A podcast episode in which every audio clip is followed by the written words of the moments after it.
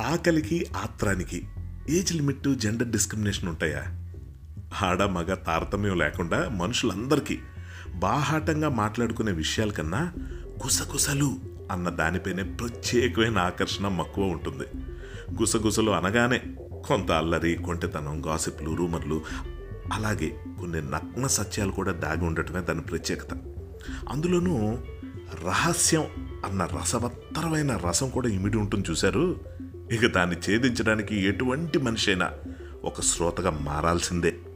ఇదిగో సరిగ్గా మన ఈ బలహీనత నుంచి పుట్టిందేమో అనిపిస్తుంది ఈ ఆలోచన. మామూలు గుసగుసలు అంటేనే మనకు ఆకలాగదే అలాంటిది దిల్లు వెనుక గుసగుసలట. దిల్ అది కూడా ఇద్దరు ఆడ దిల్స్ ఇంకా మామూలుగా ఉంటాయా థ్రిల్స్? లక్ష్మి గారు నాకు ఎప్పటి నుంచో తెలుసు ఆమె ఆలోచనలు రచనలు నాకు కొంత ప్రత్యేకంగా అనిపిస్తుంటాయి.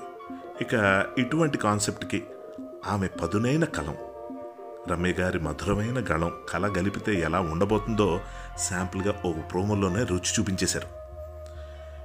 ఇటువంటి తెలివైన ఐడియాతో వచ్చిన వీళ్ళిద్దరిపైన నిర్మోహమాటంగా నా ఎక్స్పెక్టేషన్ అన్న భారాన్ని పెట్టేస్తూ వారిద్దరి నుంచి అద్భుత నవరస భరిత గుసగుసల్ని మనకు వినే అవకాశం దొరుకుతుందన్న ఆశ నమ్మకాన్ని వ్యక్తపరుస్తూ మీ హర్షవర్ధన్.